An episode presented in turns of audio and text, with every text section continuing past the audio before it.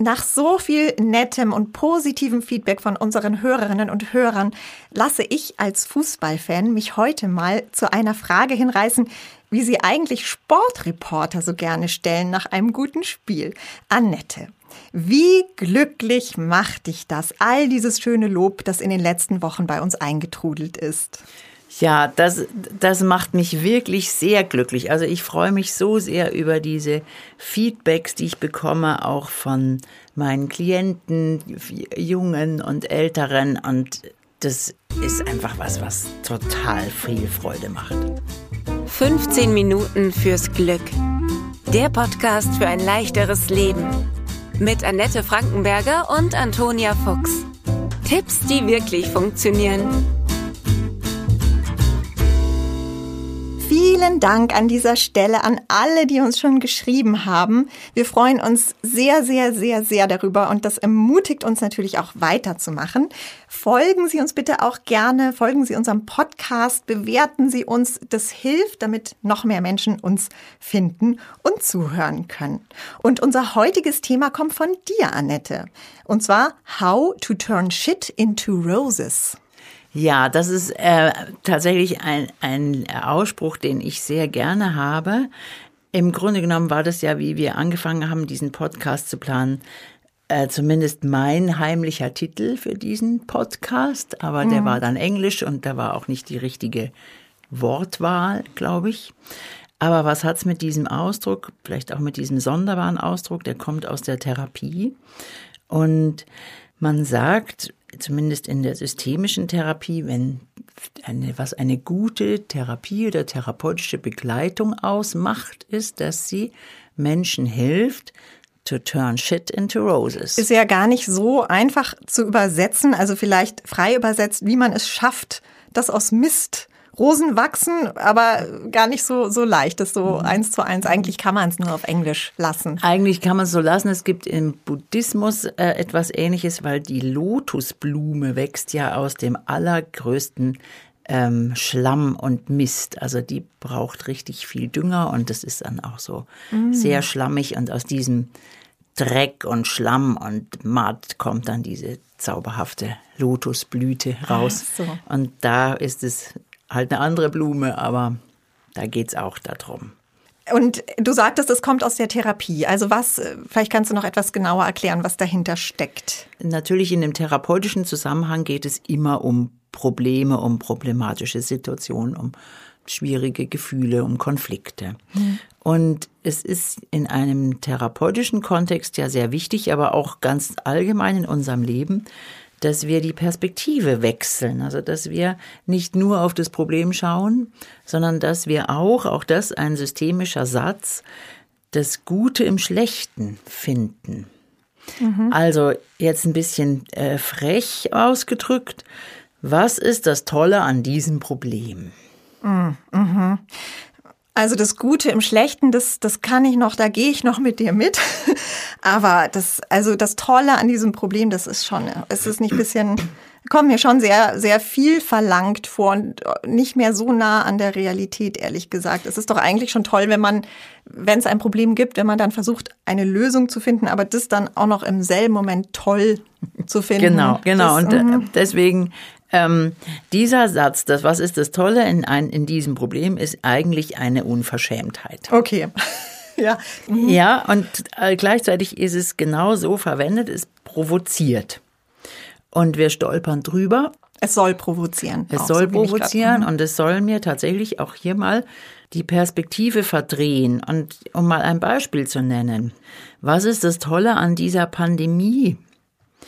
Und da können ganz viele Leute sagen, natürlich heimlich und hinter vorgehaltener Hand, dass ich auf einmal all die Leute nicht mehr treffen muss, auf die ich überhaupt keine Lust habe. Mhm. Und dass bestimmte Feste und Feierlichkeiten nicht stattfinden, die vielleicht aus irgendwelchen Traditionen stattfinden, aber keiner mag dahin gehen und dann ist das das Tolle an diesem Problem. Mhm. Vielleicht auch wirklich kurz zur Klärung, weil du jetzt schon sagtest Pandemie. Also wir reden jetzt ja hier nicht über große Schicksalsschläge, sondern wir reden worüber reden wir genau? Also ja, Corona-Lockdown, vielleicht Karriereknick oder ungewollte Trennung oder doch eher so die ganz alltäglichen Dinge wie, oh, jetzt ist die Bahn mir gerade davon gefahren, super ärgerlich, ich komme zu spät, verpasse den Termin und so weiter. Also über was reden wir genau? Im Grunde genommen reden wir tatsächlich über das beides. Mhm. Also natürlich, äh, was ist das Gute daran, dass ich jetzt die Bahn verpasst habe?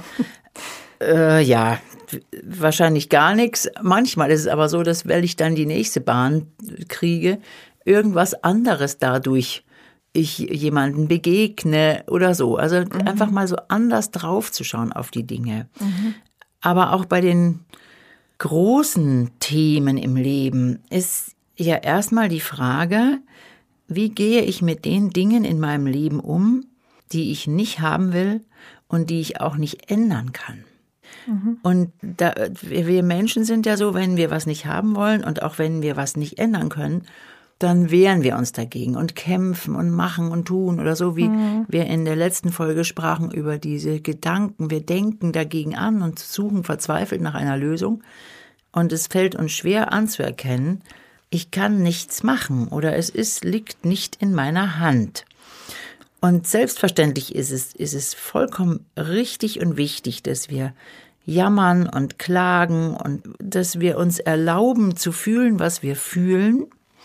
Und dann ist mir immer wichtig, dass wir es schaffen, nicht da drin hängen zu bleiben. Also, wenn ich kurz einhaken darf, einer der Lieblingssätze meiner Mutter ist ein Zitat aus der Fledermaus von Johann Strauss. Ähm, Glücklich ist, wer vergisst, was doch nicht zu ändern ist. Und das ist ja genau das. Ich habe eine Situation, die sich nicht ändern lässt. Aber als ich neulich die Bahn verpasst habe, fiel es mir eben nicht so leicht zu sagen jetzt, ach ja, jetzt ist es halt so. Man kann dann schon sagen, ja, es ist halt jetzt so. Es mhm. bringt jetzt nichts, aber ich muss nicht deswegen gleich glücklich sein. Ich kann schon erstmal sagen, oh, Mist, super ärgerlich, blöd. Ja, unbedingt. Du sollst, darfst dich schon ärgern. Aber mir ist immer wichtig, dass wir da drin nicht äh, verharren. Ja. Und der Mensch hat an sich ein unglaubliches Beharrungsvermögen, auch in diesen negativen Dingen hängen zu bleiben oder sich mhm. selber zu strafen dafür, dass mir jetzt die Bahn weggefahren ist oder dass ich was verbummelt habe oder dass ich, so wie mir das mal passiert ist, zwei Termine gleichzeitig ausgemacht habe. Da bin ich dann schon in Bedrängnis gekommen. Ja. Und was war das Gute im Schlechten? Ähm, die eine dazu betroffene Partei hat gesagt, ja wunderbar, das passt mir perfekt, mhm. dass das heute nicht äh, geht. Insofern kann ich darauf immer wieder gucken, was kann ich dafür für eine neue Perspektive einnehmen. Hast du da einen konkreten Tipp, wie einem das in so einem Moment gelingt? Weil wie du sagst, man, man ist da einfach erstmal drin in diesem ärgerlich. Was hilft einem? Also für mich ist vorweg noch wichtig, wenn sowas passiert, was wir nicht mögen und was vielleicht auch wirklich schlimm ist, wir stellen uns immer diese Frage, warum ich oder warum passiert es mir? Mhm. Und das ist eine Frage, die führt uns in die Hölle, auch in eine ganz persönliche Hölle, aber die führt zu gar nichts weiter. Ich kriege darauf keine Antwort, vermutlich nicht, keine brauchbare sondern es ist viel besser, sich in solchen Situationen zu fragen, was kann ich hier lernen oder was muss ich hier lernen? Also zu was zwingt mich diese Situation? Was muss ich unter Umständen anders machen? Zum Beispiel? Wenn, zum Beispiel, ich breche mir den Fuß und bin zu extremer Langsamkeit und Hilfsbedürftigkeit verdonnert. Ah, ja. Was eine echt große Herausforderung ist. Mhm. Erstens wirklich in Slow Motion sich nur noch von hier nach da zu bewegen, wo man merkt, wo ich gemerkt habe, was ich für ein Tempo habe sonst. Und dauernd um Hilfe zu bitten, wo ich doch so ein autarker Mensch bin. Das fällt vielen sehr schwer. Gell? Also, was kann, muss ich lernen? Ich muss lernen, um Hilfe zu bitten. Ich muss lernen, mir zu erlauben, langsam sein zu dürfen und Jetzt ist wieder, was ist das Tolle in diesem Problem? Vielleicht sogar zu entdecken, dass es dabei auch noch was ganz Spannendes gibt in dieser Langsamkeit. Mhm. Ich weiß, das ist, das ist schon eine Herausforderung und ich gehe mit allen mit, die das erstmal total von sich weisen. Und trotzdem mag ich einfach einladen dazu, diesen Blick sich zu gestatten. Sagen, was kann ich hier lernen? Wie kann ich das meistern? Was brauche ich dazu? und wer oder was kann mich dabei unterstützen.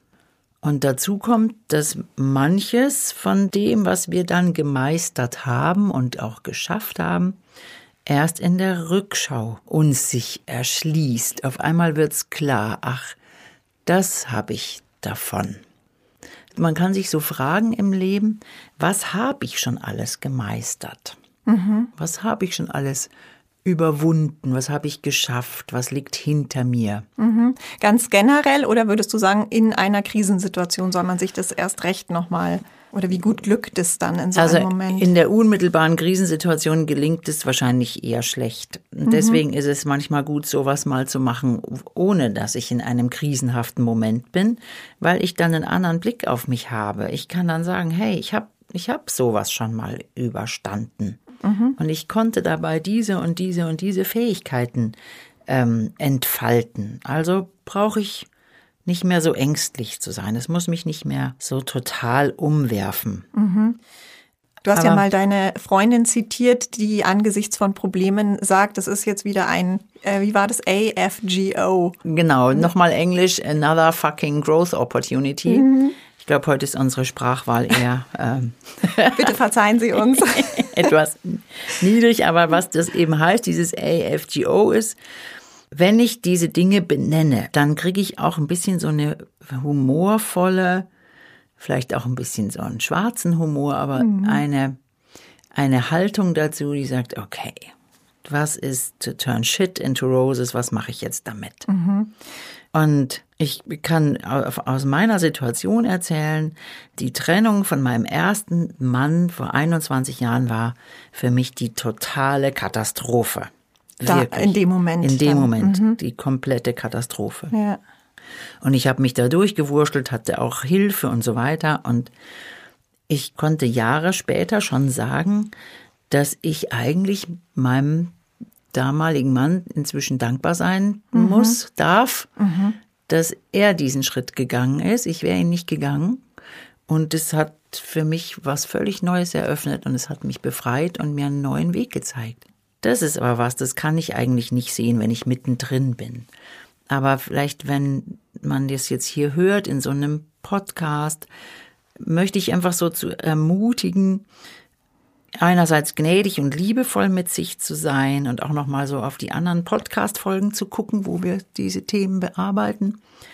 Aber dieses, was kann da draus Gutes werden, mhm. hilft uns nicht, den Mut zu verlieren.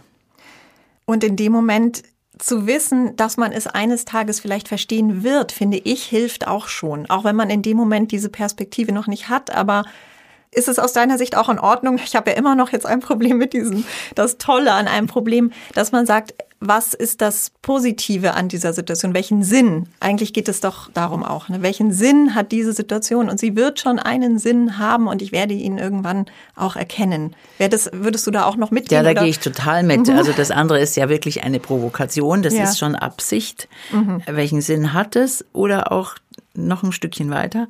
Welchen Sinn kann ich dem geben oder abgewinnen. Ja.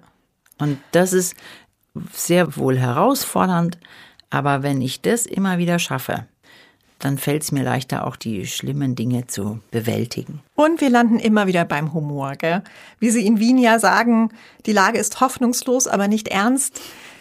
Genau. Wenn man es schafft, in dem Moment doch noch irgendwas zu finden, was, was man dem abgewinnen kann, worüber man auch lachen kann, ist natürlich dann immer sehr situationsabhängig, aber das hilft auf jeden Fall.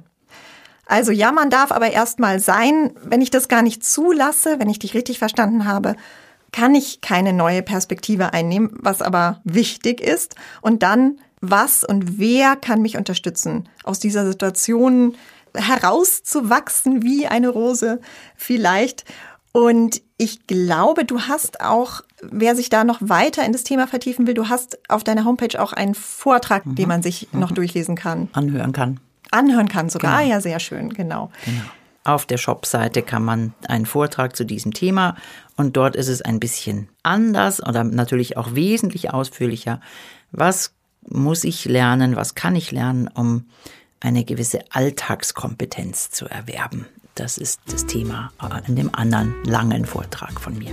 Dann hören Sie gern weiter und wir hören uns das nächste Mal wieder. Alles Gute für Sie und danke, Annette. Alles Gute und danke dir, Toni. 15 Minuten fürs Glück